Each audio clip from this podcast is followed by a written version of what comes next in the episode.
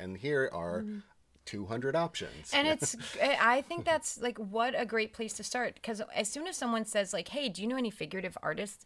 My mind goes blank. Yeah. Like it literally empties out. Yeah. There's nothing in that room in the memory palace. It's so nice we have these like brain extension tools like computers and phones. yes. Yeah, thank God. Instagram, which is like half my Yeah. brain at Yeah. this point. It's the only way I can um, survive. No.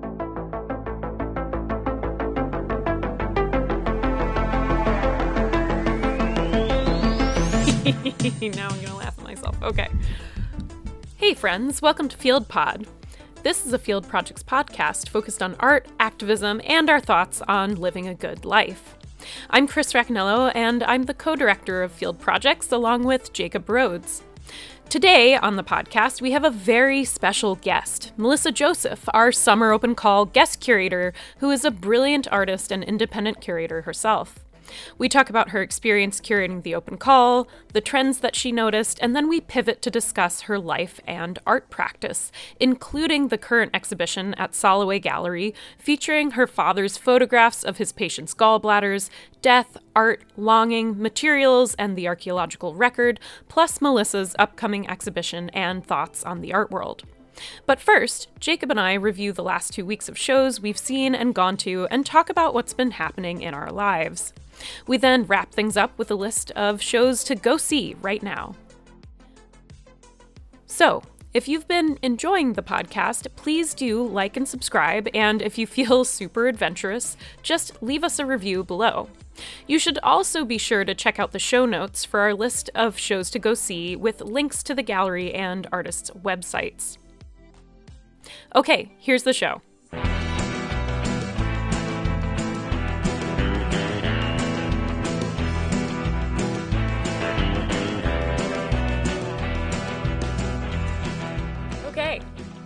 Hey. Jacob. Hey, Chris, what's up? what's been going on since Oh, we God, last saw? stop. I feel like you and I are in a different place. What do you think? we are in a different fucking place. Uh, I'm excited to talk to you about your week. I'm also excited to hear about your week because you you did all sorts of stuff. Listeners, Jacob is like smiling like he's going to murder me. Genuinely excited about all the things that you're going to share. So, we just walked to Art Shack with Jacob's daughter Yep. and saw a little show that was there. And uh, what were your thoughts on that show? I thought. Okay, so Art Shack is a uh, ceramic shop slash ceramic uh, gallery. Yeah, so they're showing Ghislaine Sabiti right now in the front in the gallery section. They were small sculptures made out of uh, ceramics. Some of them were painted. Some of them are, are black, and other ones have a couple other kind of pop colors. glazes on Glazes, them yes. and hmm yeah it was good yeah, it was very helpful. so uh we haven't talked for two weeks on the podcast actually so we should Ah. really catch up Yeah, what did you do I have no idea. in the order that you fucking did it don't get anything incorrect Okay. I, well, there's one thing that I want to talk about that I saw, which is over, which we I went to the last day of, but I was really impressed by, and it was um, it was at Shin Gallery, and it was basically um, the owner's own personal collection of drawings in one room, which were like historical drawings, um, and it's a 10th anniversary of Shin Gallery. There's three rooms. The front room is a collection of drawings from that are mostly historical drawings. Uh, Egon Schiele, um, some young British people, and a bunch of other kind of miscellaneous drawings, Dutch masters and stuff like that. Um, second room is a recreation of his living room, including a table with a Chris Burden sculpture on it, uh, Marcel Duchamp, or his his books, and like several years of Artforum in on shelves, notes to himself on the wall, paintings hung on the walls, um, carpets on the floor, and uh, it was just a very you get to kind of like be in his living room with him, and he's in the room working on his laptop doing gallery stuff. The third room has a portion of his painting collection, which is mostly contemporary, with a couple mm-hmm. others that are historical. Cool. It was kind of a celebration of what they, of maybe him, I guess. Yeah. Yeah, Yeah. but it, That makes sense. That's cool. yeah, it was enjoyable. It was great, and I got to sit there and ask him like, "Who's this? What's this? Where'd you get that Chris Burden piece?" And uh, and I got to kind of be like, "That's a 1960. No, wait, what was it? 1970 something." And he was like, "That is correct," and I, and I felt very good. We didn't get to talk about the last two weeks. So, what else did you do Um, besides uh, Shin Gallery? I went to New Museum and I saw the Faith Ringgold American People show, um, which included quilts. She's kind of, or at least I came to her through this book called Tar Beach, which is a, a kid's book. She's just got several quilts that have these different stories, and she has this like fictional uh, character who i- is supposed to be her, it or has aspects of her life, but goes to France and um, writes letters back to somebody. And so the quilts are images that are that she's painted on canvas and then quilted onto a quilt onto an actual quilt. Mm-hmm. And then there's there's letters around the edges that this person has been sending to their mom. And That's very up your alley. yes, it's definitely This like imaginary life that's being communicated through a quilt. yeah, this thing that she mm-hmm. was Oh, that's so great. like that's uh, Gertrude Stein's salon, and there, she, you know, there she is, and there's a lot of other uh, people of color that she's including. Like she's making a, a sort of alternate universe of, if history had been inclusive or something. Yeah. Yeah.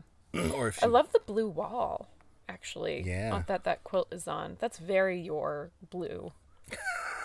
you own this blue. this blue belongs to Jacob this Rhodes, is Yves Klein's blue too, which belongs to me. um, aka ultramarine people. Ooh, Yes. that's nice. It was a beautifully Wow. curated place. Jacob is showing me this video of a bunch of fucking people in the new museum looking at these quilts. But it's in that I think that was the fourth floor where it's got this really high ceiling and they painted the whole wall this deep blue. Is that the only floor that was open? Nope, there was um here's another thing. Scary, terrifying.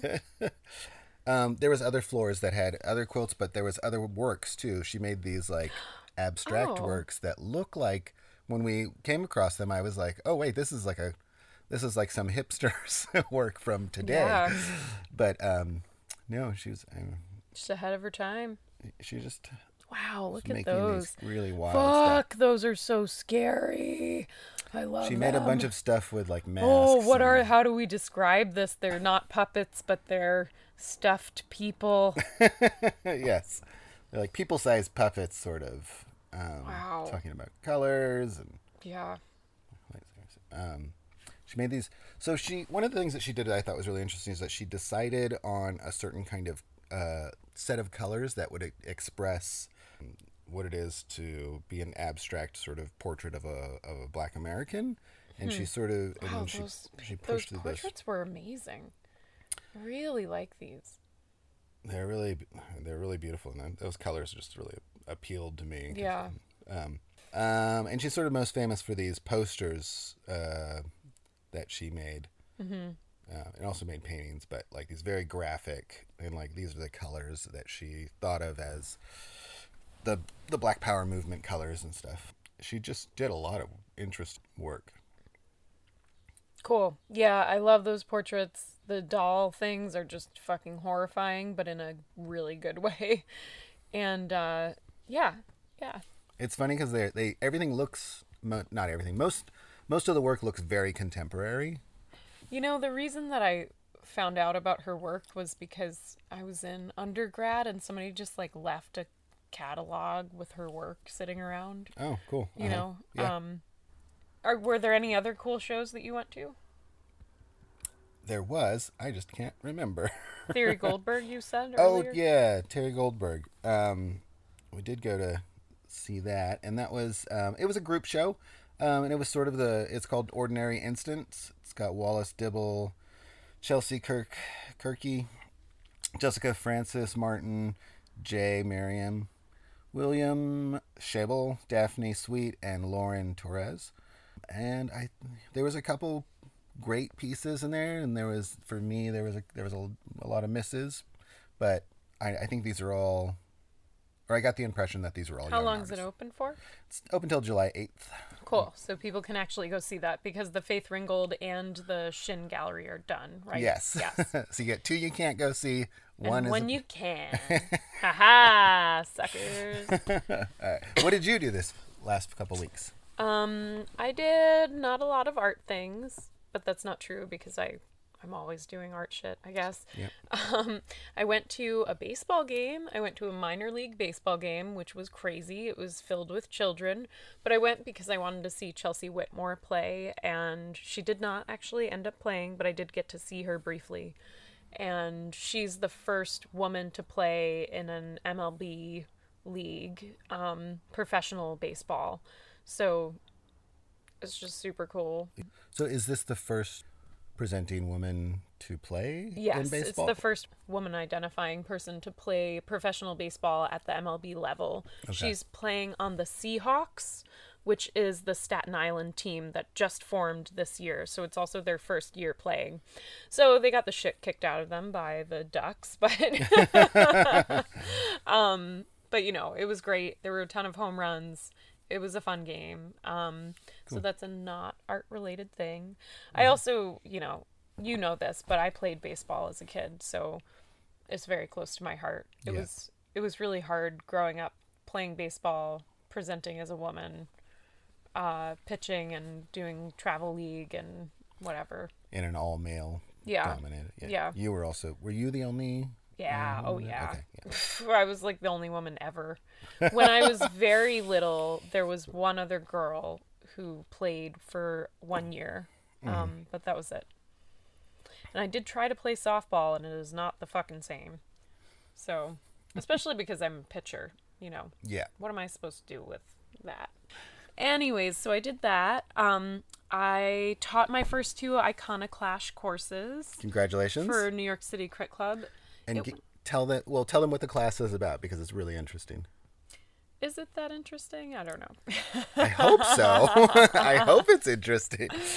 I um so the class is I mean we've talked about it a little bit already on the podcast, but um I had my first class that we actually went somewhere, so we went to the 9/11 memorial yesterday on Saturday morning. Well, basically, just to give a, a rundown of what iconoclash is, iconoclash is the idea that um, there's not just iconoclasm and iconophilia, there's also um, like everything in between. We talked a lot about spolia and repurposing materials. Um, spolia is like the spoils of war and whatever. Um, so like disassembling monuments and then putting them back together, like the Triumphal Arch of Constantine um, is a really great example of that. But then basically, we every week start a special topic in the ancient or medieval world somewhere, and we slowly work our way up into the present to the place that we're at. So we started with thinking about Christian pagan relationships um, and how it's much more complicated than the very simple narrative that's been made about image destruction, about Christians destroying ancient Roman monuments, mm-hmm. and that actually it's much more of a spectrum, and that because Christianity was originally oppressed, there was kind of survival tactics where Christians incorporated pagan iconography, like pagan imagery, into their artwork. So, like, there's the Good Shepherd, which is this representative of Christ, is still around today. You could still buy like postcards with Jesus with some like sheep on his shoulders or whatever, right? Yeah, yeah. That actually originally was a specific type of representation of Hermes that was appropriated and they would put it into catacomb paintings in order to essentially like covertly communicate that this was a Christian space or things like that, right? Wow. So yeah. Um, so we kind of began with talking about that. We moved into looking at a couple of case studies of like different um, types of iconoclash. So that included destruction, but also repurposing and also preserving. So we talked about like the Serapeum in Alexandria, which is this really important temple that was destroyed in a riot, basically. But we kind of unpacked like through looking at Peter Brown's work on this subject and also with my own thoughts on it, how it's a much more complicated narrative than a narrative of simple riot and destruction because the site had been contested for this is Alexandria in Egypt. It contained part of the Alexandrian library. It was a temple to the god Serapis. Um, that's why it's called the Serapeum. So just to wrap that up neatly, we we ended up talking about how one of the reasons that site was so contested is that after the third Romano-Jewish war, it became a site where Christians and Jews were being sold into slavery at the site of that temple. So even though Constantine says, you know, my mother in law went here and uh, I don't want it to exist anymore, basically, and the riot was incited sort of with his blessing, it has a much longer, more complicated history. And we're using those kind of case studies to talk about how, in the present, monuments are sites with long extended social histories like this and that you can see that playing out through the ways that people interact with public art.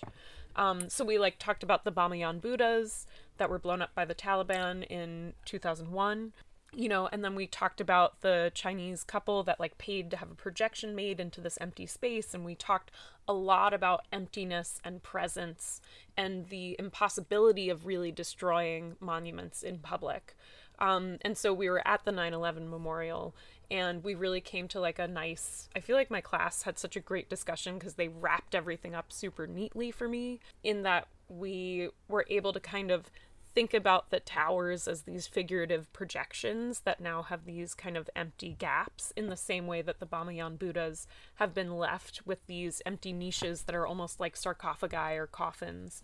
And that you can't really destroy the kind of image of the thing there. It just proliferates, right? Now we have all of these souvenirs of 9 11 materials. Mm-hmm. Um, we have all of these Bamiyan Buddha representatives. And so it was just, it was a very good discussion. And it was kind of around questions about absence and abstraction and emptiness. Cool. Yeah. I mean, that sounds amazing. You started off by saying, was it a good class? I'm not sure. but all of those, that I, all sounds really quite present and quite important right now, but also seems like it always be and always has been. It's definitely this is a subject that feels particularly close to my like personal interests and wants for my career um both as an artist and as an art historian mm-hmm. like wanting to i'm really sick of art history being like pretending that it's neutral in some way. um, and I'm really tired of just like traditional forms of doing art history. That's why I wanted to do this kind of field trip oriented class where we actually go out and go to monuments and sites and talk about history together in person mm-hmm. at a site yeah. where we can actually experience it, right? Like we started the class out drawing and we tried to draw negative space and none of us could do it. we tried to make these negative space drawings of something. Do you know what the survivor tree is? No. So there's this tree that's at the 9 11 site and basically it's the mythology of the tree is that it was like found uprooted at the base of all of the wreckage of the twin towers wow really? and then it was given to the park service and they rehabilitated it and then uh-huh. replanted it and now it's like strapped down like some crazy bondage tree into the ground um, and so we were like we started out and i was like i want us to start by thinking about absence and emptiness so can we draw this tree without drawing the tree and none of us could do it which i oh. think was a really good mm. sort of entry into everything that nice. we discussed. Yeah. Yeah. Yeah. So those were kind of two things that I did this week. I mean, I did lots of other stuff. I mm-hmm. don't know. I went to the cloisters. I what else did I do? I don't know. You know, getting getting the fucking ball rolling on working on stuff that's coming up for this summer.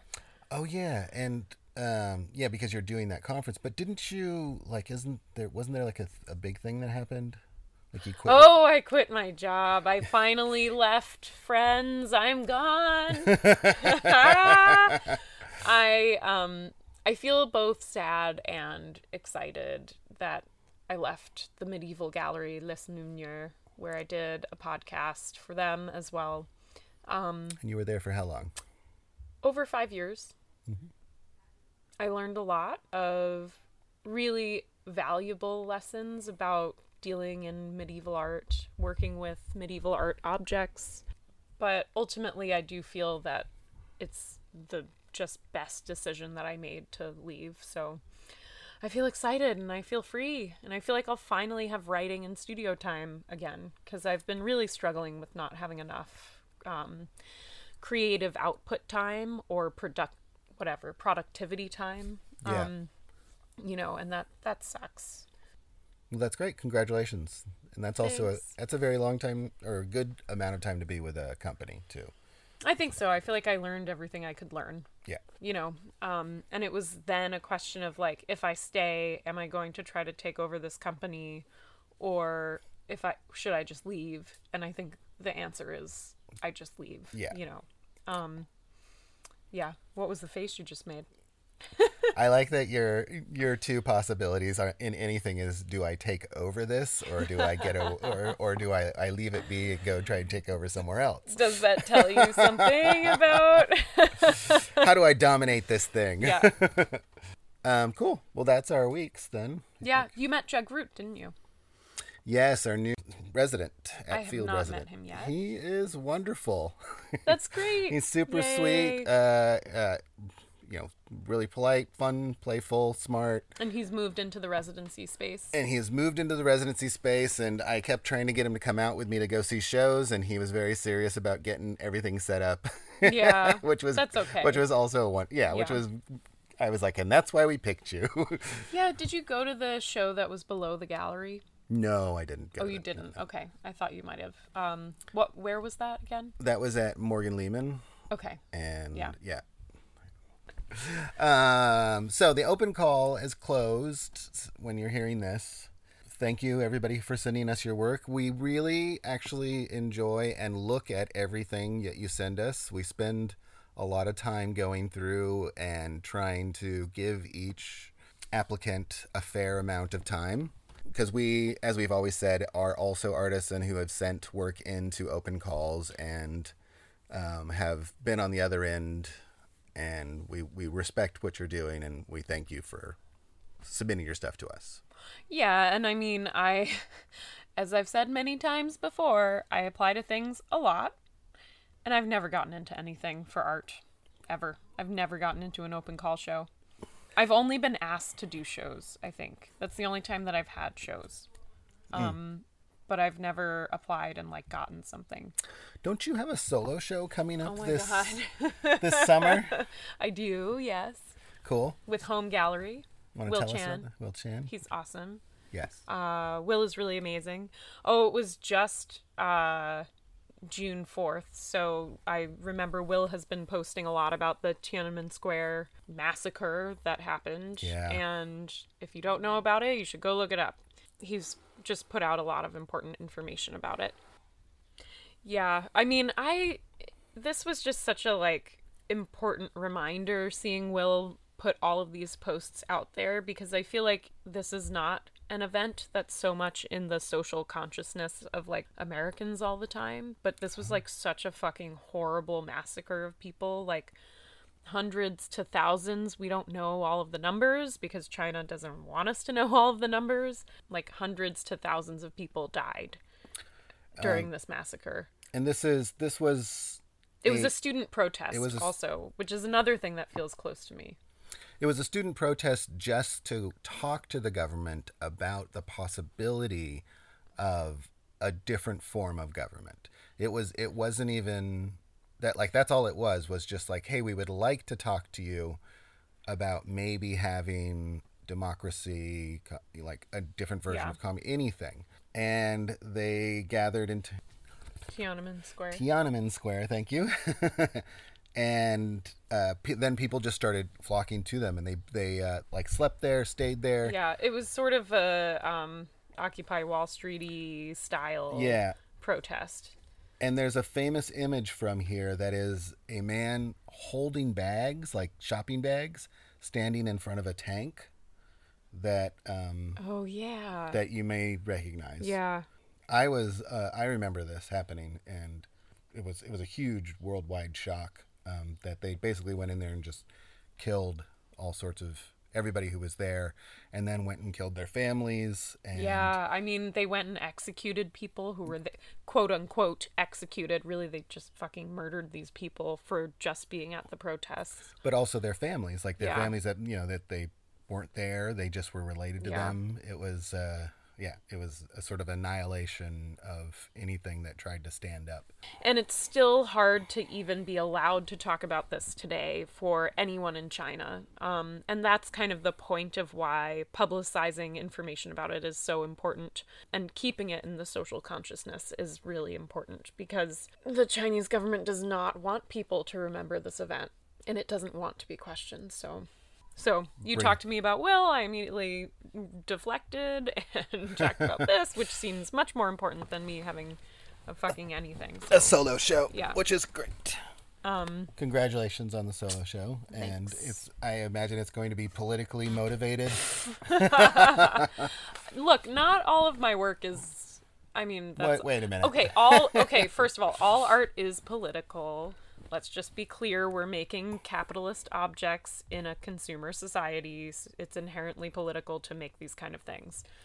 That being said, the content of the work itself will be sort of politically motivated, exploring the patriarchal bullshit attached to the founders of the United States um, and their association with and endorsement of enslavement in the United States. So it will be paintings, it will be objects. I don't know. I'm hoping to make a library. We'll see. Um, an accessible library for people to have access to. Cool. Yeah. All right. Well, we look forward to uh, an update on that. Yeah. And you'll have lots of essays to read. And Jacob, I'm sure you'll get to hear me verbally say those essays to you, just like I just explained my class. The way that I learn is just by sitting next to Chris and letting her talk. we have Jugroot is in. Um, come visit the studio if you're in. You should come by and visit Elbert's show. Uh, Elbert did our last talk. L. You know, I guess we should also say. In our last recording, we hadn't talked about the walls, but he did paint the walls. How do you feel about that? oh, it's amazing. I think they're pretty amazing. The They, painted uh, walls are pretty cool. it really obviously changes the show completely, and it is the idea that he was interested in. totally transforms it. The paintings are great standalone, but honestly, the walls integrating them into the space is just so so good. And you really like we're into the little guy. Oh, Chad, and later was understood as Kilroy was here, which is uh, one of these little graffitis that um, sort of went viral during World War II. and nobody knows the real origin, but there's a there's a couple guesses, and there there's a um, there's some graffiti on the wall that is part of this smaller painting, and uh, Chad is part of that. So Cool. Yeah, no, I think it was great. I obviously really like the Pope Calixtus painting and the death wall. Of course, Jacob likes the comedy wall. I like the death wall. it just says Oh a lot of shit about you're- both of us. you're so cool. oh my god, is that the girl in the back of the room where she just keeps her head down and her hood over her head? Oh my god, do not bring me back to high school. okay, um anyways, you should definitely go check out the show. I recommend the Green Death Wall. Jacob recommends the Comedy Wall. We also both love the Flower Wall with all of the spider webs. We come it. together on the flowered spider. Yes, yes. that makes sense. Yes. It does. It does. Yeah. Okay, everyone, I hope you all had a good week. Thanks for listening. Now we're about to transition to talking about the open call a little bit more with you. And Melissa Joseph. We're going to interview and talk to her about her own work, but also about her experience going through the open call and what's that and what's that like for her as a, an artist, looking at other artists' work. But she's also a curator. yeah, so you'll be get to hear a lot about what it's like to do the open call process.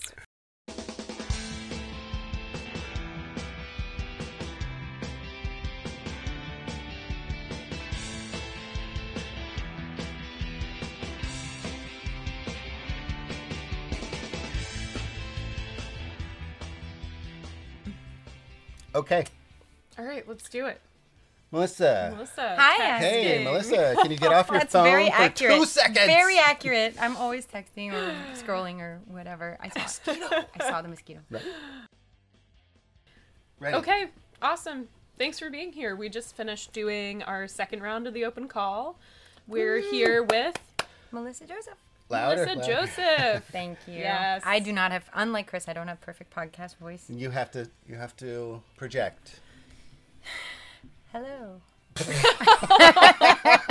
God, your voice is Okay. so. You're, just pretend. Try that it's, again. But like pretend that it's not there too. I'll pretend it's a person. Yes. I love talking to Pretend it's a puppy. You would, you would be I like, love oh my god! It needs- I should put a little face on the. Yeah. Oh my god, Should we I'm take going this to off? do that. Hi. No, the pop filter should stay on. It keeps out the, the extra noise. Hi. We just did our second round of the open call. Yep. Yep. Uh, you two worked mostly on the first round along with our awesome intern yesterday, which I'm curious to hear about how it went. Angelica. Mm-hmm. Thank you, Angelica. Thanks, Angelica. It went. I think it went really well. Yeah. Okay, we had many hundred applications, and we we have to narrow it down to very few applications, and this is a challenge. But I think after yesterday, I felt encouraged that it was possible. Yeah. So. No, you did a great job. And um, yeah.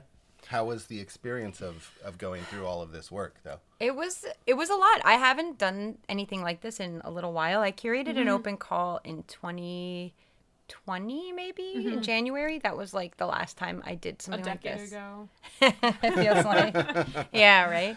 Um, it was a show I co-curated with my friend Emmett at Amos Eno Gallery, and we called it oh, Typos, cool. Spills, mm-hmm. and Broken Glass. And it was about like mistakes, errors, glitches, things that like went wrong, and how Oh. you could like incorporate that into your practice. Awesome. Um, and so that was the last time. I don't think we got nearly as many applications as we got for your field project summer call. So I have to say this was like I'm glad I had that little bit of training for this. Um, also, like I worked as an art administrator at a grant um, awarding foundation, so I also had experience of looking at a lot of things over time.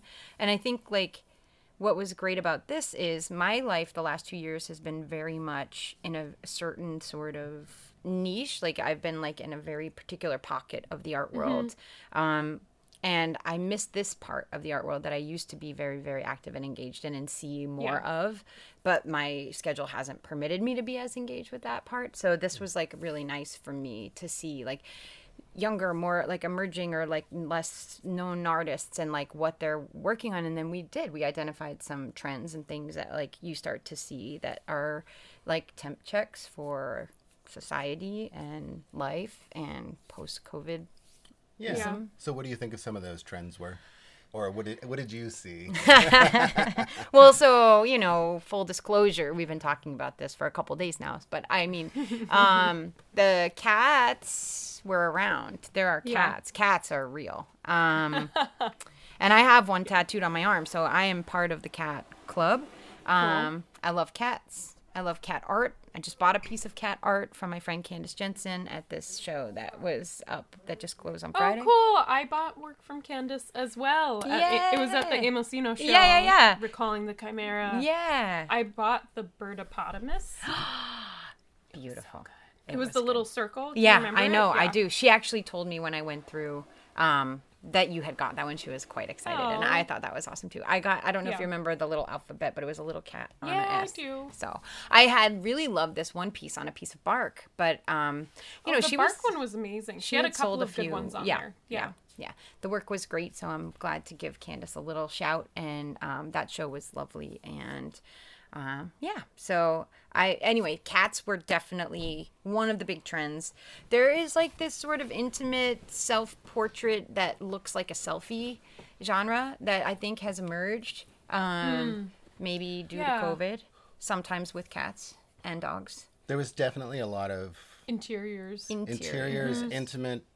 Like them, but- psychological interiors and in, in architectural interiors i think both Yes. we're seeing um i think we saw a lot of flowers maybe maybe like not a ton but mm, enough that we could have curated a floral show if we had wanted to.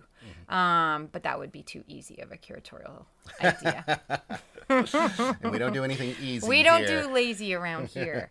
um, there was um, what were some of the other things that we saw? We saw natural dyeing, like natural dye yeah. techniques showing up. Yeah, a lot yeah. of text because textiles have been trending for a few years now. Um, and they, I, I actually hate saying textiles are trending because they've just always been around. But textiles have only just been allowed into some of these institutional spaces as of late, which people are reading as a trend. Yes. Um, and but the natural dyeing is be, is becoming I, and also has been happening for a while because there's these intersectional things coming together, which are you know craft craft making practices, environmentalism, sustainability. Like these things are all sort of crashing into each other all the time, and like it doesn't. It's not surprising that this Yes. work is emerging from Yes. that. But stuff. to see people submitting who maybe are just out of undergrad or are still in undergrad doing natural dyeing things, Mm-hmm. I think that's actually really interesting because that's the kind of institutional space that you're talking about.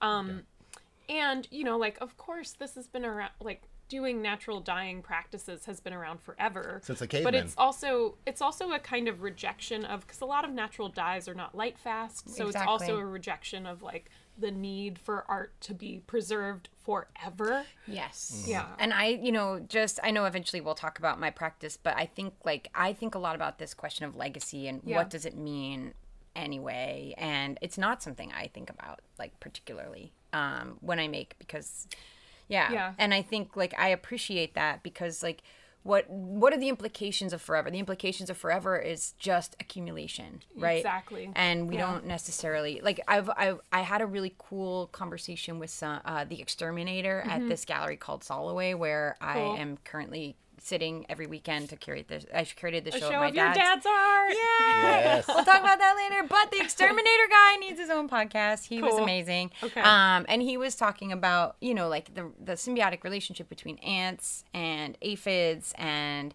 how the ants protect the aphids from ladybugs and like will even carry the aphids over to like a healthier leaf if their leaf that they're on is dead. All because they. I mean, it's it's definitely not altruistic. They want to Mm-hmm. eat the aphid juice, um, but they still do it, and it's kind of a beautiful thing. But ants in general, like do make no waste you know and like they they create a lot of biomass on this planet but they don't create waste and we can be sort of leaning toward that we should be leaning toward that type of model Yes. where we are you know so then where does making art that lasts forever fit into that and it doesn't is the answer I think, you know, like it's something that I've been thinking about a lot lately too is like the idea of human agency can be so malicious. Um, and natural processes, even if they're kind of terrifying and contribute to decay, there's still, it feels so comforting to think there isn't the kind of maliciousness in them. Like, Yeah. right, the aphids that you're talking about. I don't know. That's such a. I feel very comforted by that idea. Like, if I die in the middle of the woods going for a hike, like a fox will eat me. That sounds Yeah. kind of great. that's It would, amazing it would right only be cute animals that would eat you, too. Yes, of course. Squirrels, foxes, Vultures, vultures. whatever. Yes. i mean what's a not cute animal a Oh maggot. my God. Good no, maggots are cute when you look at them really yes, close. Flies and but- Yes, yes. No, you're right. I'm You're- sorry, maggot population, Sorry. if you're listening. Oh my, you're getting canceled. You're getting canceled. The maggot company's coming. i wish that meat didn't make you Anyways, oh. I'm sorry. Total. Well, let's let's move into your practice though. Yeah. okay well are you wait, sure you want to wait. talk more about the process at all because We do, but we want to talk about your practice too. But I wanted to say too that the one thing that I wanted to tie in that I brought up earlier when we were looking at the natural dyes is just I completely missed this, but at the Boa Repairs shop with Alex Hammond and Marnie Lucas, who did this kind of death and dyeing collaboration with flowers doing natural dyeing, I think is so relevant to this conversation Yeah. because Yes. it's about death and decay and the object being transient and life being transient and there's Yeah. a kind of like openness to what we were just talking about where there's this kind of comfort in Yeah. Yeah. natural processes right? Totally. And I think it's just like, you know, like the life cycle, like death is not always, it doesn't have to be an end. Like it's Yes. this idea of people thinking that there has to be an end and like being afraid of the end. But there isn't really an end because when the plants die or like the bugs, like the cochineal that they use to mm-hmm. do this beautiful pink color, then they become like this other thing. And then that thing will then break down and become something for, you know, so it just keeps going, which is, I, I think like, yeah, I, I don't know what the obsession with with end ending is, but I think it's where the anxiety comes from. yeah, Yeah. for sure And Marnie described herself once to me as a death doula, where Oh, she that's goes quite and nice. yes, eh, death doula. Is that and where she goes and takes care of people who are Or whose dying lives are stewards ending. them, sort Yes. of. That's yeah. a lovely. That's like really she's beautiful. not a hospice nurse, but she's somebody who's there to help the family and to Yeah. help the person along. I don't want to take this to like a really dark place, but I don't know if either of you have ever been with someone when they died. I have been one time in my life. i think we both have Okay. Um, and I think it's like a privilege to be in like that that space with them at that moment. Yes. Um, but I was really floored by the people that were working in this space and doing that on a regular basis and how they were able to read these bodies and know like it's soon. Like s- you know, Yeah. like we're we're there, Yeah. and like you know, just kind of to have that kind of knowledge, um, in a way that's not full of sorrow or you know irrational emotionality and just kind of to be able to yeah do that stewarding Mm-hmm. is what a gift that is to be able to offer to someone Yeah, who's crossing definitely. over And, and to have community support and in the united states the dominant culture has really rejected that right like we used to have the living room became the living room when it stopped being the salon and you stopped being allowed to have bodies that you're allowed to take home and be with right Right. And like there's so much rejection of death in dominant american culture. Yeah. um, and it's really just an and rejection of community is really what it is. It's the supremacy of the individual. Right. and everything is individual and it's shameful to die. Right. it's like a lot of the i mean it's true i It- yeah. there's a lot of other things around it but that's one of the things right? It's like oh your body gave up yeah, yeah. also you stop being a commercial target you can you can no longer be a consumer Yeah. so you are useless like yeah hashtag capitalism Um, yeah. I think Trump would say, "Oh, he died. What a loser." oh god too soon too forever. soon too soon but yes But yes, Also true. Yes. Um, Um, but no, actually, that's maybe not a bad segue into talking about my practice because, like, a lot of my work is about grief and grieving. Um, my own father, who passed away in 2015, that's when I started become. That's that's when I st- stopped teaching high school art and became like went to grad school to get my MFA to like pursue this full time. It was sort of like for me a moment where I had to rethink about what time I had left, knowing, you know, very much that it was finite and investing my energy in a way that would be more fulfilling. So, um yeah, I think like you will see in most of the work that I make a lot of um well maybe you won't see it but i hope you feel it um that that's like very much part of the what's going on in there. Yeah.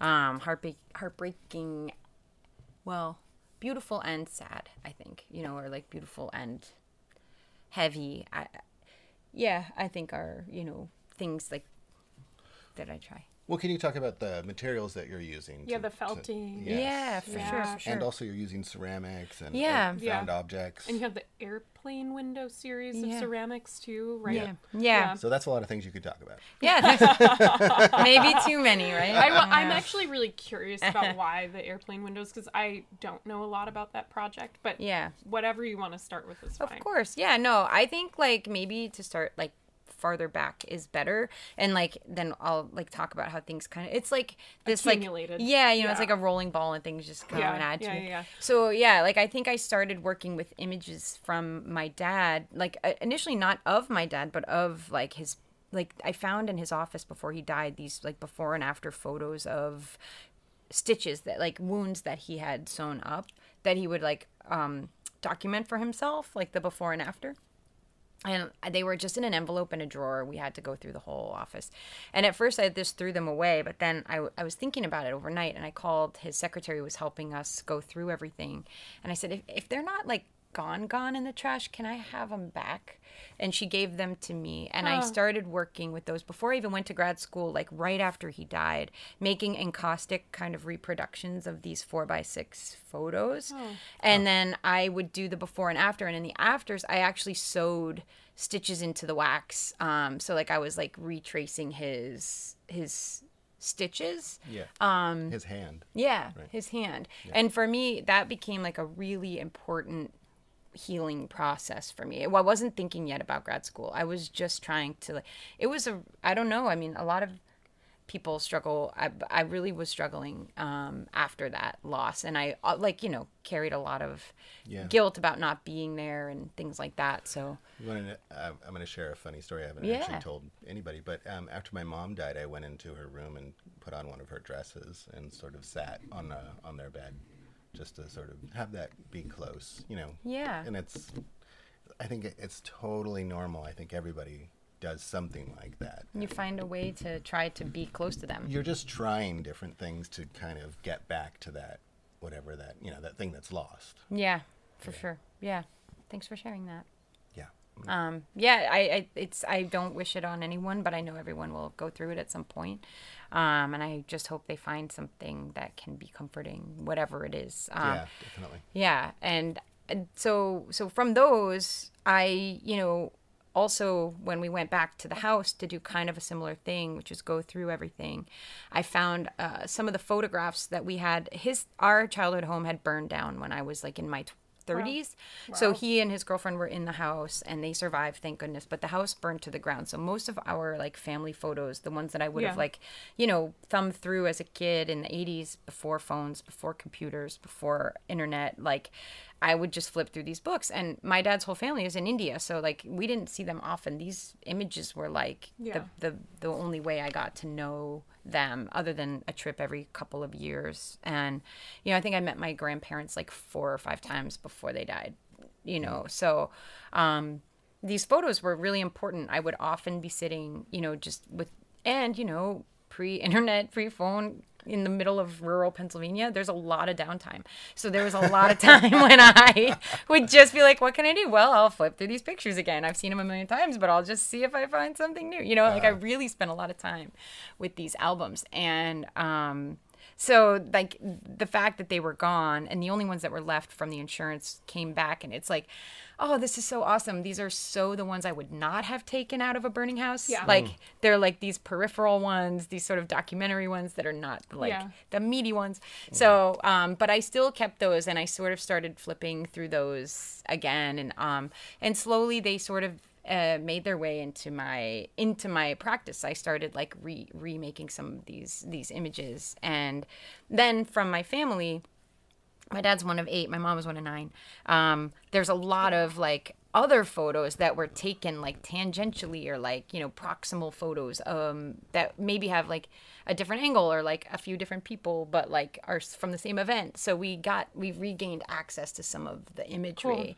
But i do think like a lot of my practice now the felt the mixed media all of it is sort of like maybe an attempt. I didn't think it at the time but looking back maybe an attempt to kind of recreate like that al- those albums that i lost you Yeah. know? Um so i work with these images you know and i was doing them in mixed media in grad school. I started with collaging like um, materials that i like failed projects. I don't believe in failed projects. Like Yeah. i know like if you're compelled to make it then there's like a kernel there right? It, it might not work. It, so you what i would do is like i would find the thing the one thing about it that was working and like cut that out or like remove that. And then like the rest goes into this big scrap bin of collage materials and then try to work with those pieces that work and put those together and then slowly build up new images so it's like partly by chance but it's also each piece has that like Yes. thing embedded in it that the original piece was supposed to have. Yes. Um, and then there's like, you know, there's these serendipitous moments where like this random thing is the perfect shape for, even though it was like, I did like, you know, I went to PAFA for grad school. So there was a lot of like, you know, live model, like, you know, painting from life stuff. So I'm terrible at live model painting. I I, I don't enjoy it. Um, I You're like fuck the institution and fuck capitalism. no live figure painting. Sorry. so true.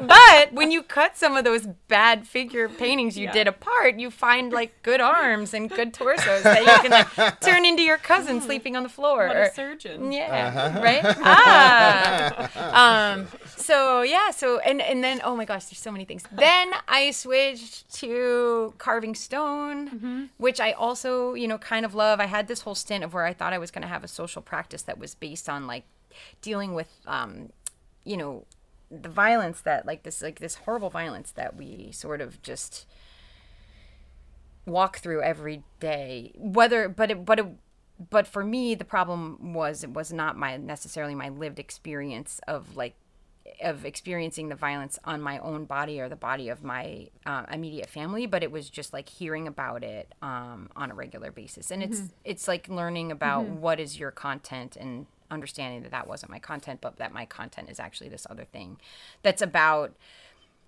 engaging with people on like a very emotional like level. I don't want it to it's not about it is about memory, but it's not about memory in a nostalgic way. It's not about memory in a way that is like trying to I I keep having to say this because everyone's like, "Oh yeah, memory, memory." But it's not because I'm not trying to go back there. I'm not trying to create a space where like a, a make the statement that I think that it was better then. It's just about like revisiting them and understanding what kind of like how they can like help Yeah. you understand now. It's about communal memory. Yeah, and Like, it's totally communal, collective, ancestral. It's definitely about that. Because when I started going through these images, yeah, like it something happens and takes over where it's about the need for these people who have never like my dad's and both on my mom's side, like my mom's Irish American, but like neither side has any sort of connection to like the art world or these any of these museums or institutions and I don't think they're necessarily represented there either. So yeah, it's trying to to give them some sort of visibility and i think it's a big trigger for me as a brown woman like being invisible or being dismissed being Yeah. like ignored not heard um so like i felt like one of the things that i could do was amplify these stories in some way and i try with all my might to push them out into to get other people to listen to them too. So like i'm trying to create that pathway for there to be some some amplification of these stories that um, that are not that are not seen or that are not like you know included. Like yeah. Yeah, that is the important thing about materials, though, is their presence and how they force people to have to deal with them. You know, I mean, we started out talking about transients and natural dyes and the open call and whatever, but there's something really powerful and necessary about contributing voices to the archaeological historical record. yeah Right. totally um, and and you should be visible, you know, in that record and making objects is a way of ensuring that you are. yeah visible. Can you talk about the um, the the sort of found objects that you use because those are also kind of up recycled or Yeah. and and and have their own history, right? Yeah, absolutely. And yeah, at the same time that I was doing these paper collage sort of versions of the what I now make in felt, which are these like I call them like an album. Um, I love that.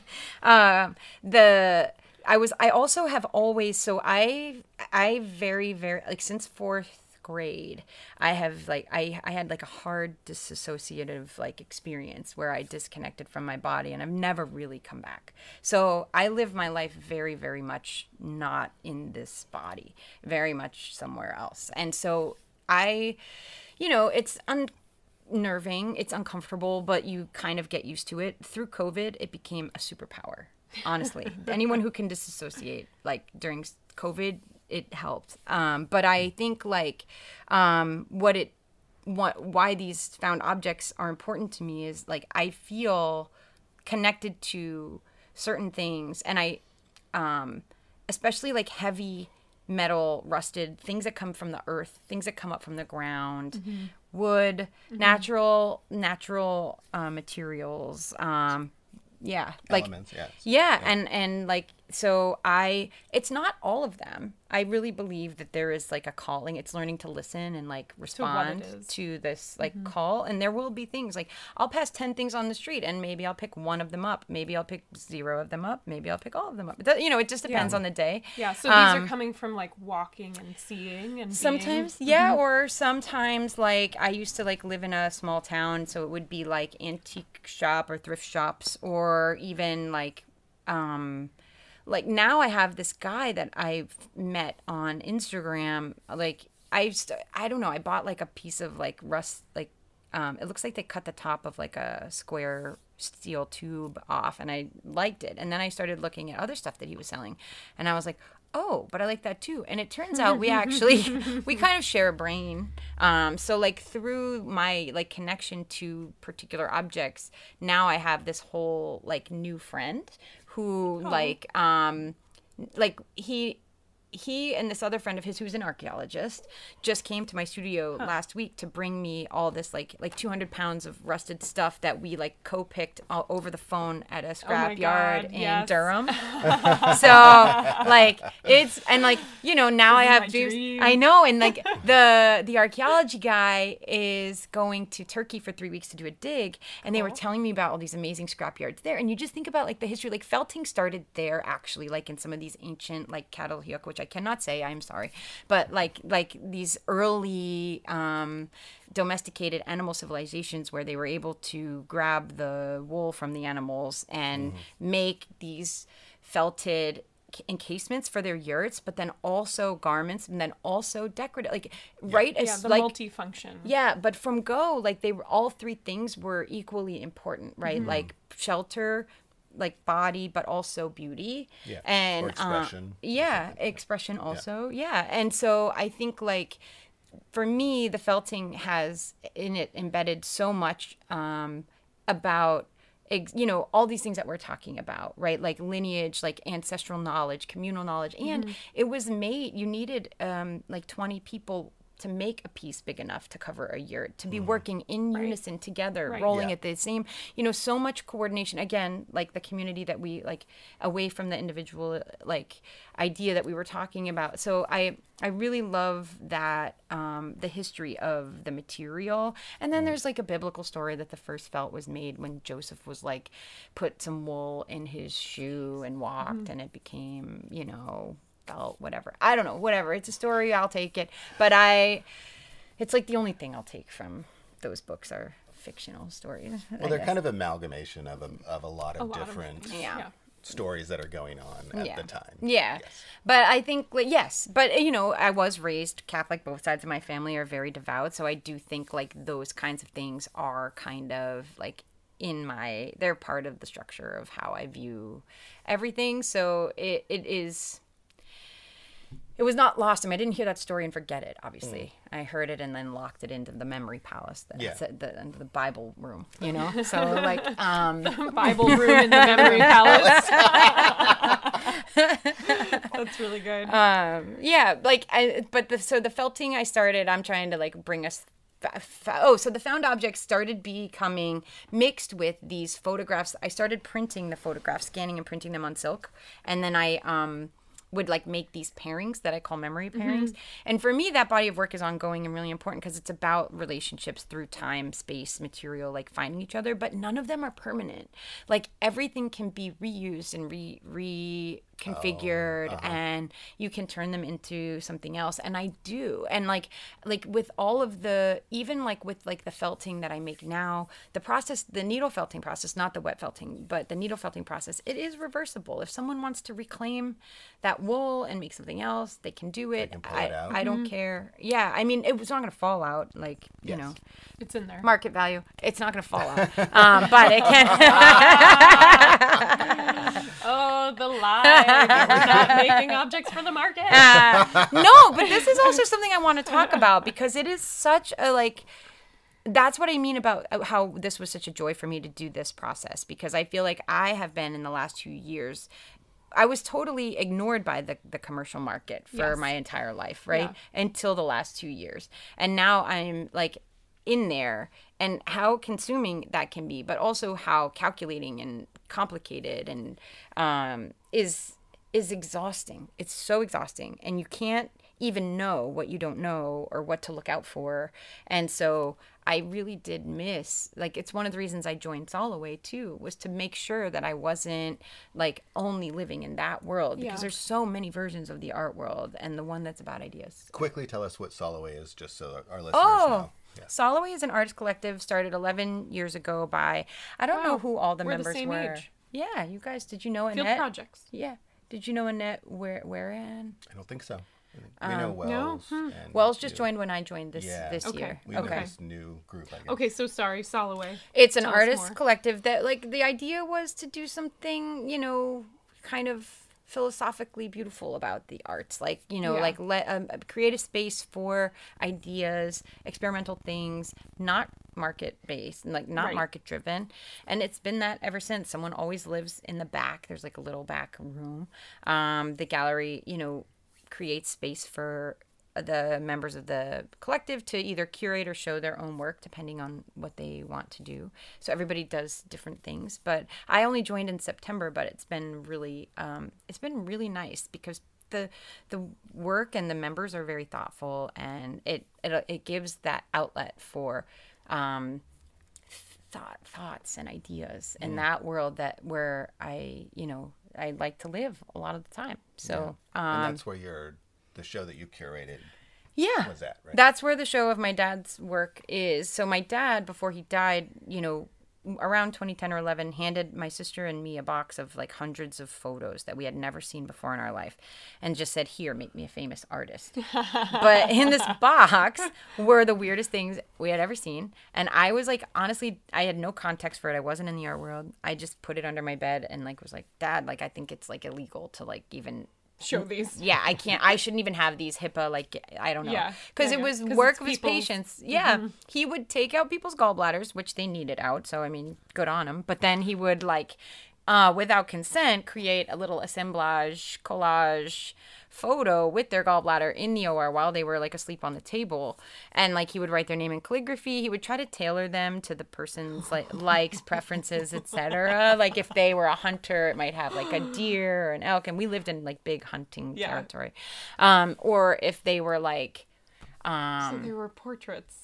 Kind of yeah, Yeah. definitely. And they're definitely like there's a lot like of humor and levity that you can read in them if you see them. And i wish i had asked him a million more questions about them now. But um i always knew that they were kind of wild and amazing but i didn't know how. I just had no idea how to even start with the legal part or um He also seems like a, a he's like a little bit zany and yeah, he seems like he's he's kind of a wild guy or he something was like he that. was a kinda wild guy he was a marches wild to his own drum and Definitely. so de- Well, but he's like super playing with the space between the legality of owning your own organs after they're taken out and like are the parts of your body do they really belong to you Was- afterward? yeah. Like he wasn't Yeah. doing that but the work is doing that the work is I was- the I work was- is I was, doing yes, that I was going to say that's what you would write in the press release, Chris. Who's always thinking about that. Well, that was what I Yeah. was thinking about because Yeah. there are these surgeons that were like Yeah. signing their names in people and stuff, and so there was this lawsuit about the organs Yeah. are actually Yeah. your body,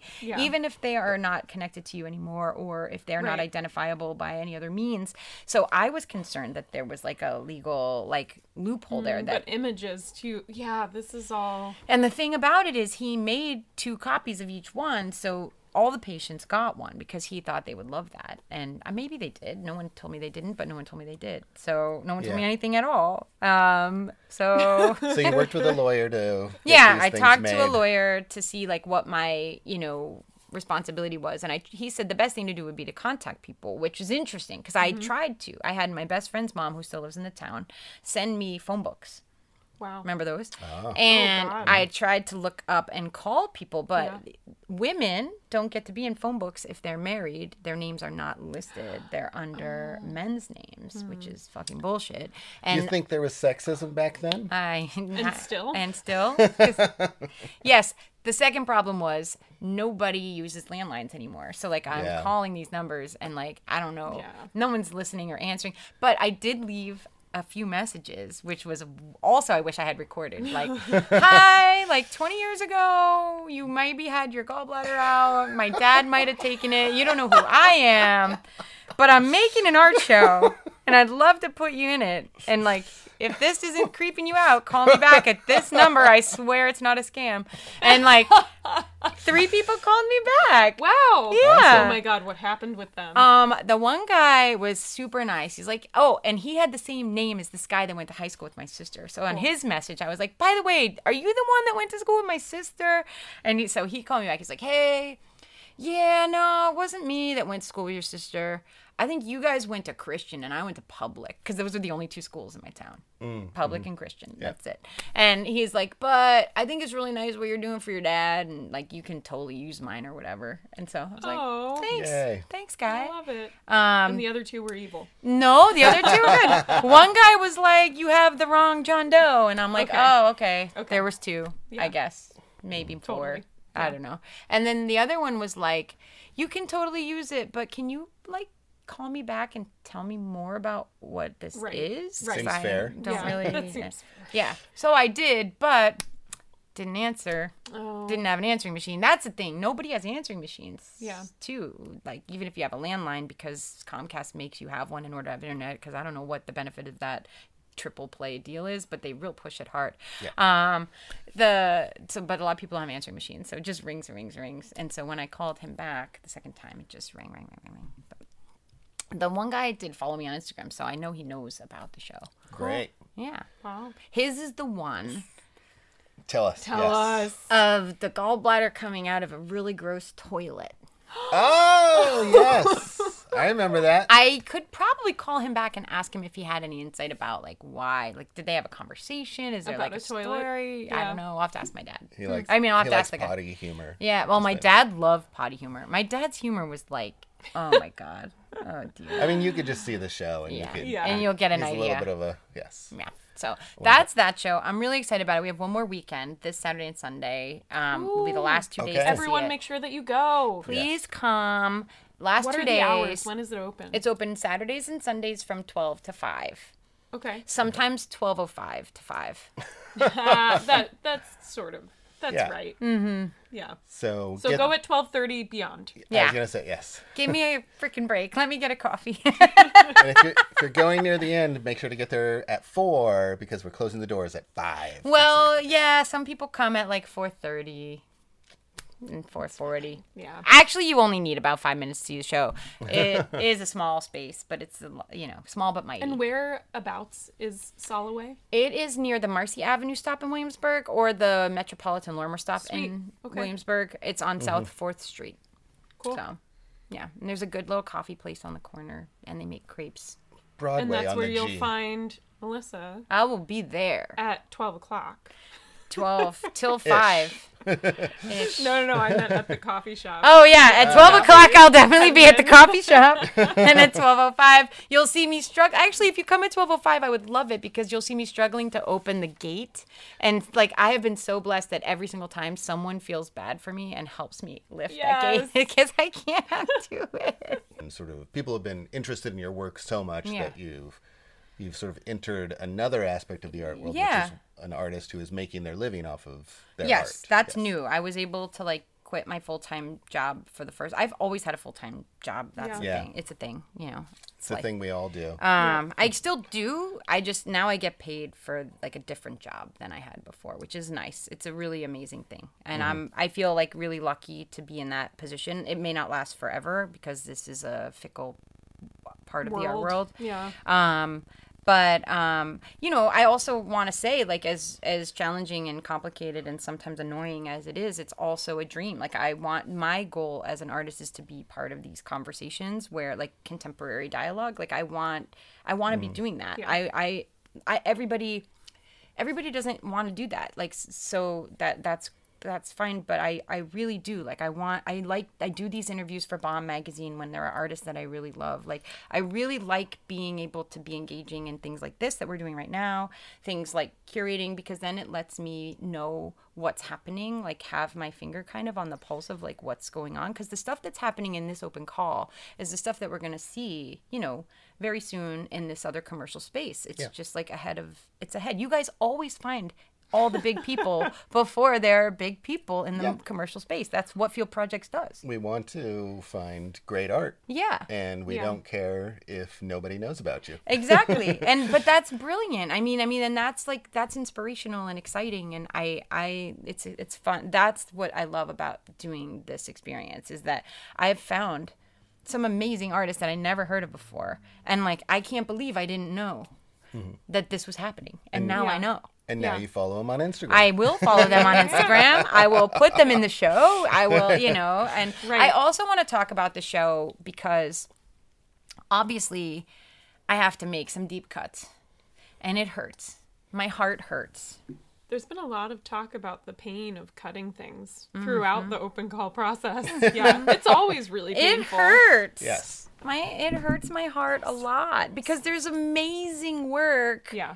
That doesn't like can't like you know we have a you have like a beautiful but small gallery right Yes. and it it i don't think it does any it it does some maybe justice for like exposure but it doesn't do justice to the work on the like it doesn't respect the work itself to cram it in in a way that it doesn't make sense or it doesn't it's not thoughtfully exhibited. And so I, I i we're not done yet. We're only in round two and there's probably going to be a few more rounds. But like i know by the end i will have cut work that i really deeply love and admire. Yeah. um and it's not because the work wasn't good and it's not because the work is shouldn't be exhibited somewhere in new york. It's just that you know these are the limitations of group shows open calls and small spaces Yeah, and on and Chris Chris and I like to be there because we want to see these artists and put them in future shows. I wanted you maybe you can move into talking about um, intuition. oh Yes, and also, I mean, we we can wrap up the conversation we were just having though, if you want, Yeah. about just like how difficult. it- it, really is difficult to cut. Things. But I think intuition comes into that. and- Yeah. and so you Yeah. can make that jump. Yeah, perfect. Cool. Oh, I was going to say that Field Projects does what I really like about this experience. And like, I really do admire Field Projects and what you do and how you, when people apply, their application doesn't just get cut and then disappear. There are other opportunities that you make for artists. It is really important work that you're doing like for real. So, um, so what has been nice now is if there's someone, there's an online exhibition that will happen simultaneously, or so if there's something that's you know I would love to put in the show, but it just won't fit. Um, some of them, not all of them, but some of them can be made if they you know work together nicely into an online exhibition, and then even beyond that, just Field Projects, which has a pretty large Instagram following and exposure, can post them in on the blog either like as a as a post or in a story. So a lot of people will be able to be getting exposure even if they're not in this particular show or in the online show, and they'll be kept in like the pocket for a potential later show that they might be a great fit for or for a solo show down the road. So mm-hmm. it's it's a really good system where artists are not just putting their stuff into a black hole that it is being cataloged and kept for other possibilities later. Yeah, we so we keep an archive of everybody of everything anything anybody has sent to us, and we try to tag them with things that that'll make a that we're interested in that we're gonna come back to. Something very even simple is just like a um, a figurative show. you know, Yeah. just like that's just a simple tag that Yeah. you know, and then I'm like, oh, I'm gonna go back in in the archive and look at just figurative stuff because that's what I'm thinking about right Yeah. now. And here are 200 options. and it's i think that's like what a great place to start because as soon as someone says like hey do you know any figurative artists my mind goes blank Yeah. like it literally empties out yeah. There's nothing in that room in the memory palace It's so nice we have these like brain extension tools like computers and phones. Yes. yeah thank god instagram which is like half my Yeah. brain at Yeah, this point it's the only way I can survive. no 100%. um yeah and then like ultimately like the decision making at the end like it is like i said it's so painful because like oh there are people i know there are people that i don't know but i know their work because i'm an insane instagram person so i just have been following so many people for so long. And um I I think I follow like almost 8,000 people right now on Instagram. Wow. Wow. So many that I can't even click on the followers button and see my follow people I follow. It just says error. so um, Nice. that's how many people I follow. And so like I'm seeing people whose work I've been, you know, you know, following for a while and I, I want to do something with it someday. But that's, you know, neither here nor there. We will make a really great show no matter what. And if you don't get in, please keep applying or um, think about, you know, don't take it personally because it and actually it was an angelica was saying that it was really interesting to watch the process happen yesterday because it's very it's never personal. It's really subjective. It's really depends on like the whole group that comes in. What are the things that are ideas that are rising to the top? How is the juror what does the juror need right now right? I'm kind of curating the show i need. Yeah. And the show I need is not necessarily like the show everyone needs or the show that someone would need tomorrow versus last year versus next year. So um, I use um, intuition very much in my studio practice, but I also use it a lot just in life and everything else that I do. Which is like a kind of a weird paradox from being disassociated so much, but also like listening to intuition because i think it depends on where you think intuition comes from and i don't know the answer really but i i know how to listen to it. Mm-hmm. I don't know how it works. I don't know where it's coming from but i know i i know how to hear it. And is it a small demonic like voice? yes. Sorry for my Or- weird laugh.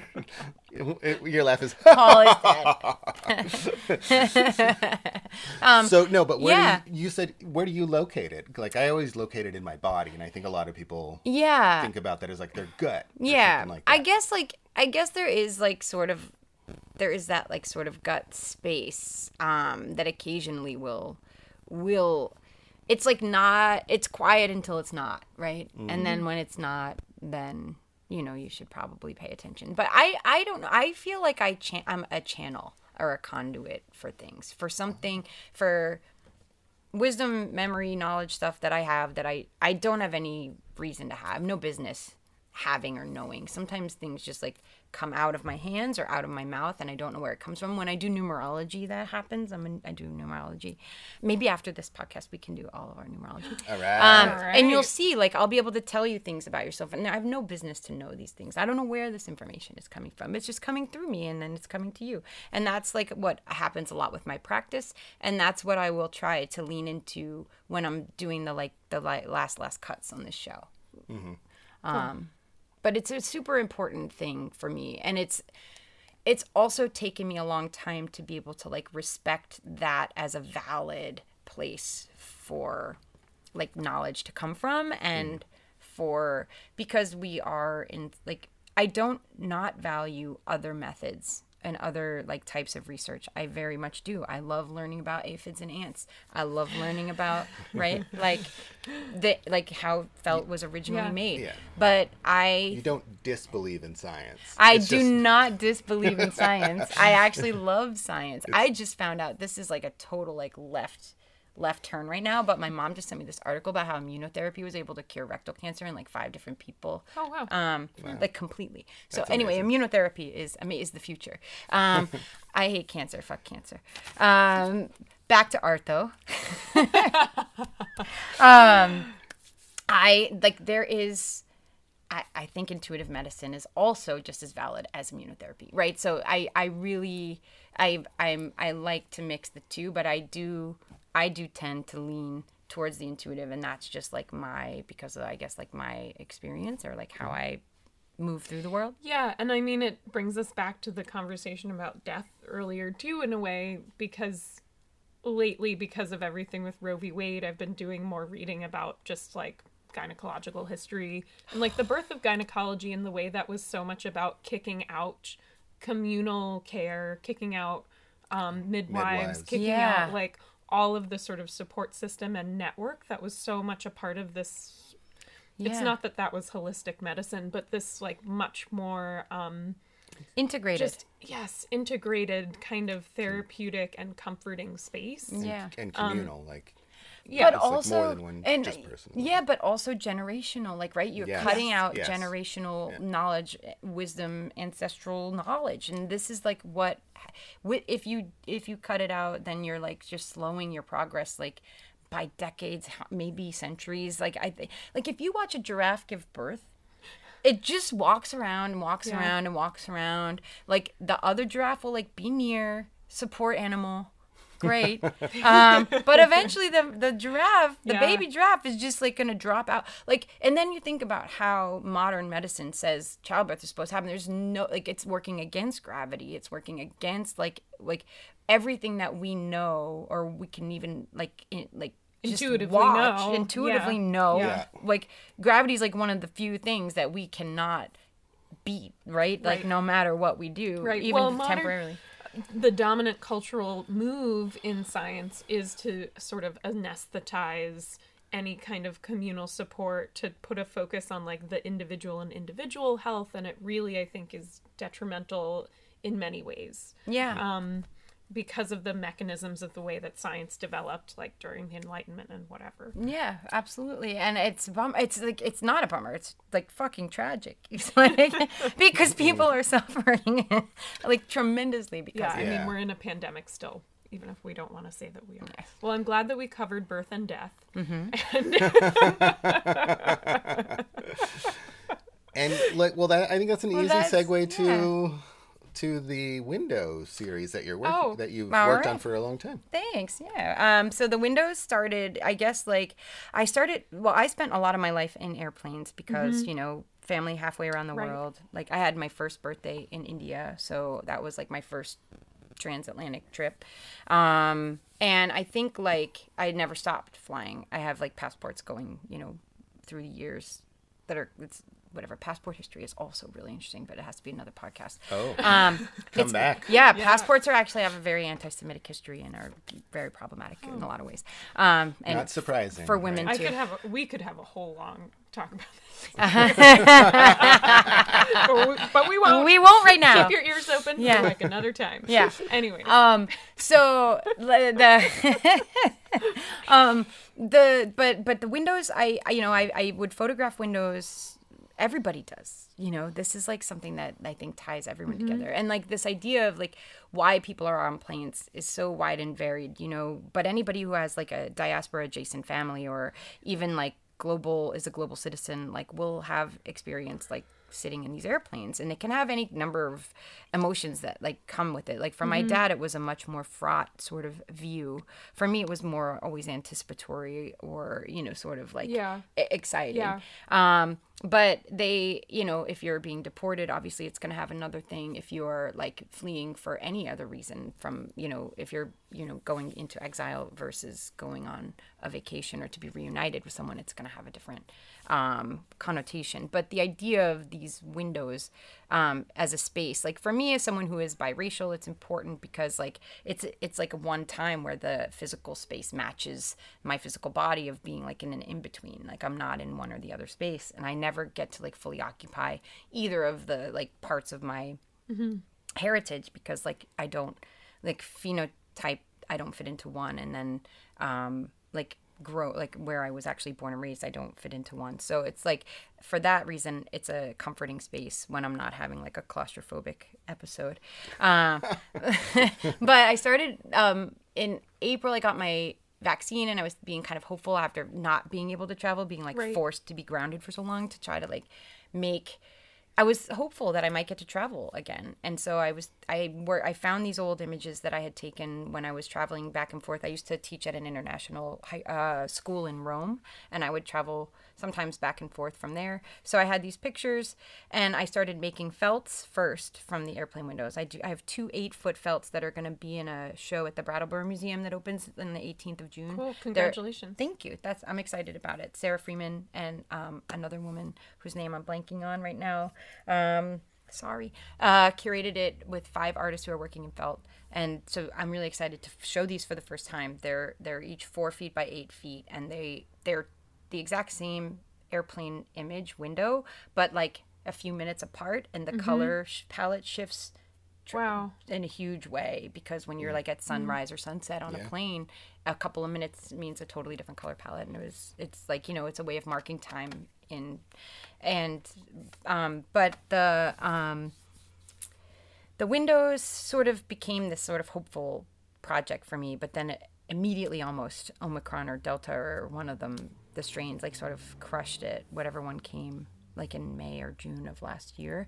So then then they became about something else. And then in the research I found out that the that when they made some commercial planes early on, they tried to make square windows, but the pressure would cr- crumble mm-hmm. the planes. Mm-hmm. So then all of a sudden, like the round, that like oblong, whatever shape, became a symbol of just strength and the ability to withstand pressure for me. So then, like, it didn't even matter anymore whether they were windows or not. They were just sort of these like strength, these like hmm. symbols of of the ability to withstand pressure. Resilience. Yeah. Resilience. Resilience, Thank you. yeah. Yeah. And so it was the arch, right? Yeah, Like it's the, arch. It's the, arch. the lack of corners, the circle or an arch. Any Yeah. sort of anything without corners can take pressure from all sides. And you know they're doing that in the kiln. Like I'm witnessing it happen in real time, also because like the ones that don't have, you know, the the ledges are like like the flat mm-hmm.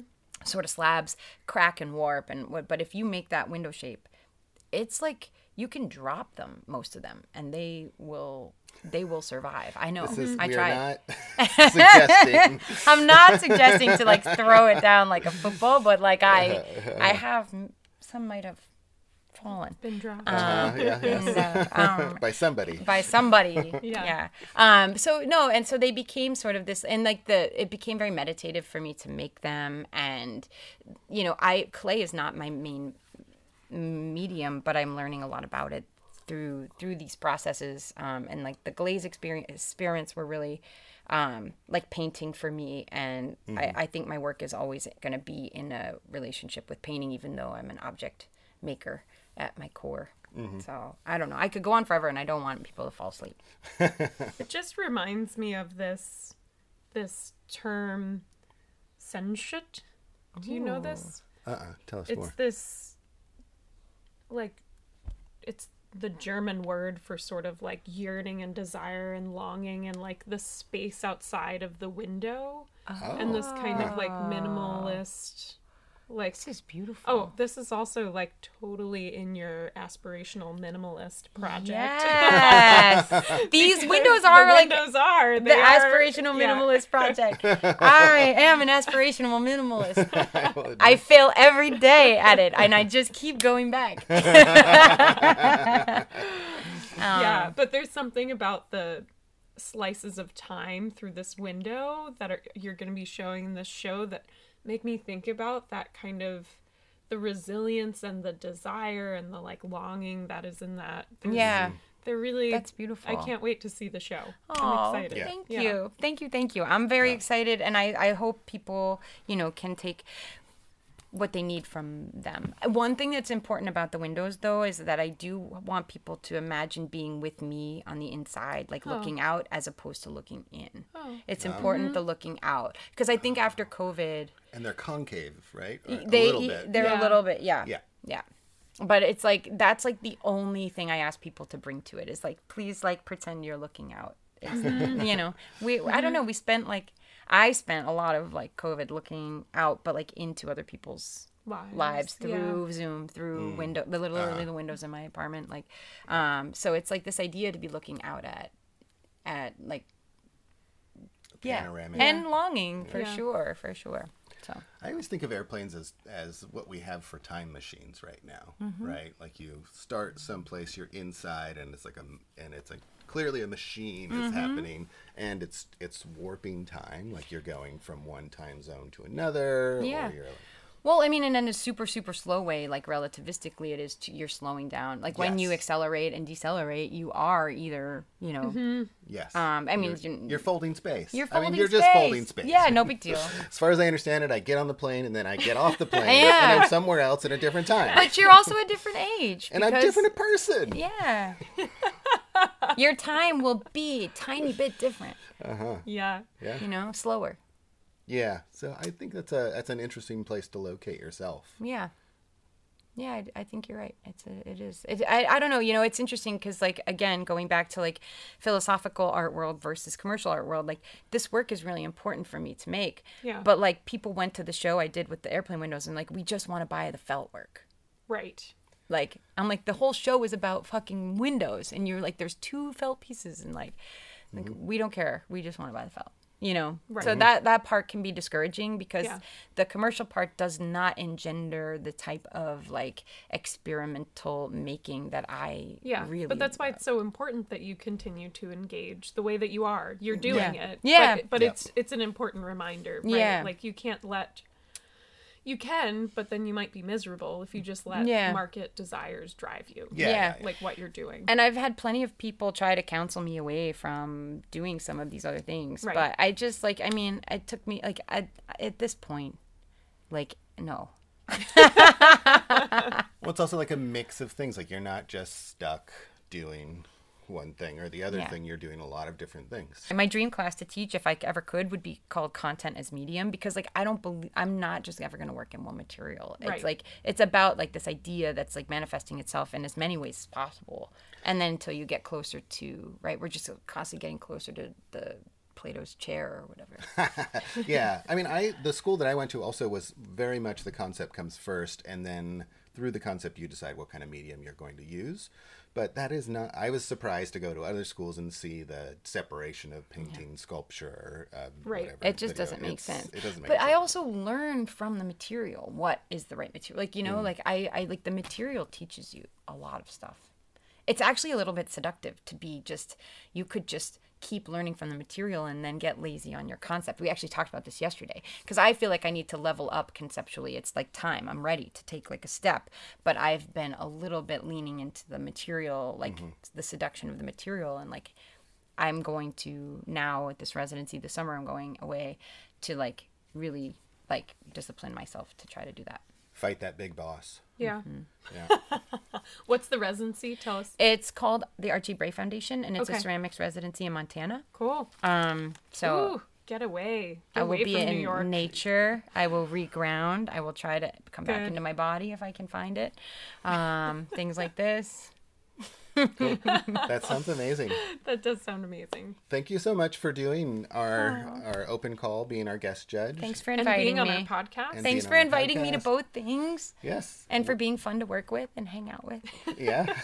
we do our best. I feel like I could listen to you talk about your work forever Oh. too. yes. Yeah. Oh, unfortunately, I can probably keep going because I never shut up. Awesome. Well, thank you, Melissa. And Thanks, also, guys. don't ever shut up. Okay. Yes.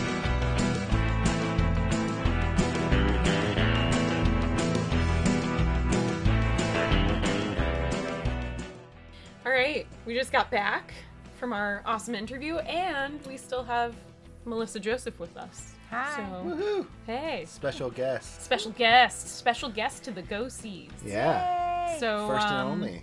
I love go-sees. No. You love going to see things. I do. yeah, we do too. So, so um, maybe we should get started with you since you're our guest. Oh, that's very nice of you. Okay, I will rattle off a few because there are many. I think Nicole Eisenman show at one of those big galleries in Chelsea that I can't remember. Is it Hauser? Wait, they're all the same. Who's Nicole Eisenman? Is that is that somebody we should know? I don't know. She's- the- terrible, She you're hasn't got any attention recently. no, I don't know the difference between Hauser and Zwirner.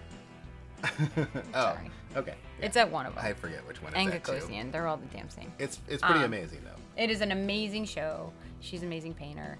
Um, so I would see that. There's a crazy sculptures there too. Right? There are crazy sculptures. Yeah. There's a show I really want to see um, at 47 Canal. It's a artist named Ajay Kurian. I haven't seen that one yet, so disclaimer: I have not seen it, but I really want to see it. It looks amazing. It's called Missing Home, so it's right up in our Sehnsucht. Yeah. Combo. Oh God, that's so good. Um, oh, and it's out Hauser and Wirth. The Okay. Nicole Eisenman. Thank Great. you. Thank you for checking. Um, I did. I um, I went to. There's a Nam June Pak Paik show also at Gagosian, I think. That was also interesting. Don June Paik. Uh huh. And Shakith at Yossi Milo. Um, and Terry Adkins show at Paula Cooper was also very, Cool. very good. Awesome. And did you see some of those? You saw some of them. I saw most of those. The only one I didn't see is the one, um, the the AJ one. Our yeah, friend. 47 Canal. Um, oh, and my friend Ann Lore curated a show at Trotter and Sholer that's closing after this week, and it's it's a beautiful show uh, with Shima Golden and Melanie Luna and a few other artists. It's it's a really lovely show. cool. Awesome. Those are great. Yeah.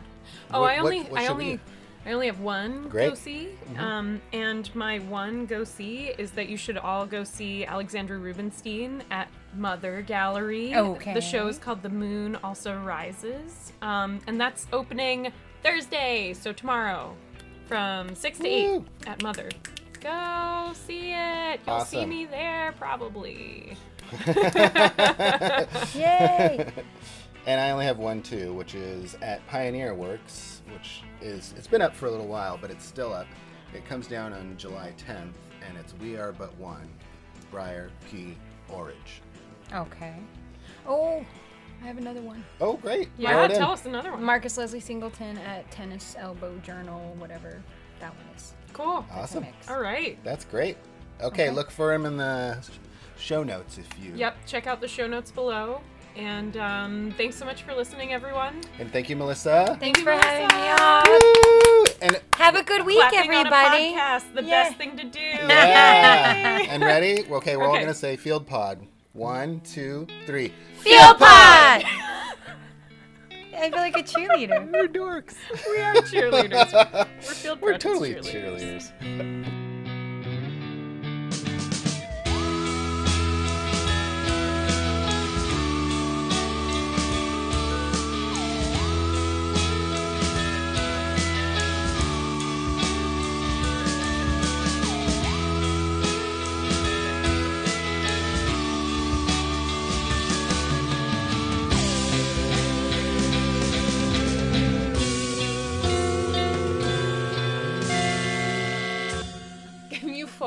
Please? It's coming for Jacob? you. Where? Now it's in your face. Is it really? Oh, did you get it? Oh, you she was so good. Good job. I put it on Excellent your job. blanket. I I'm saw sorry. that. Yes. Well, It's God, okay. I dead mosquito on my blanket better than a live one flying around. That was some Miyagi shit.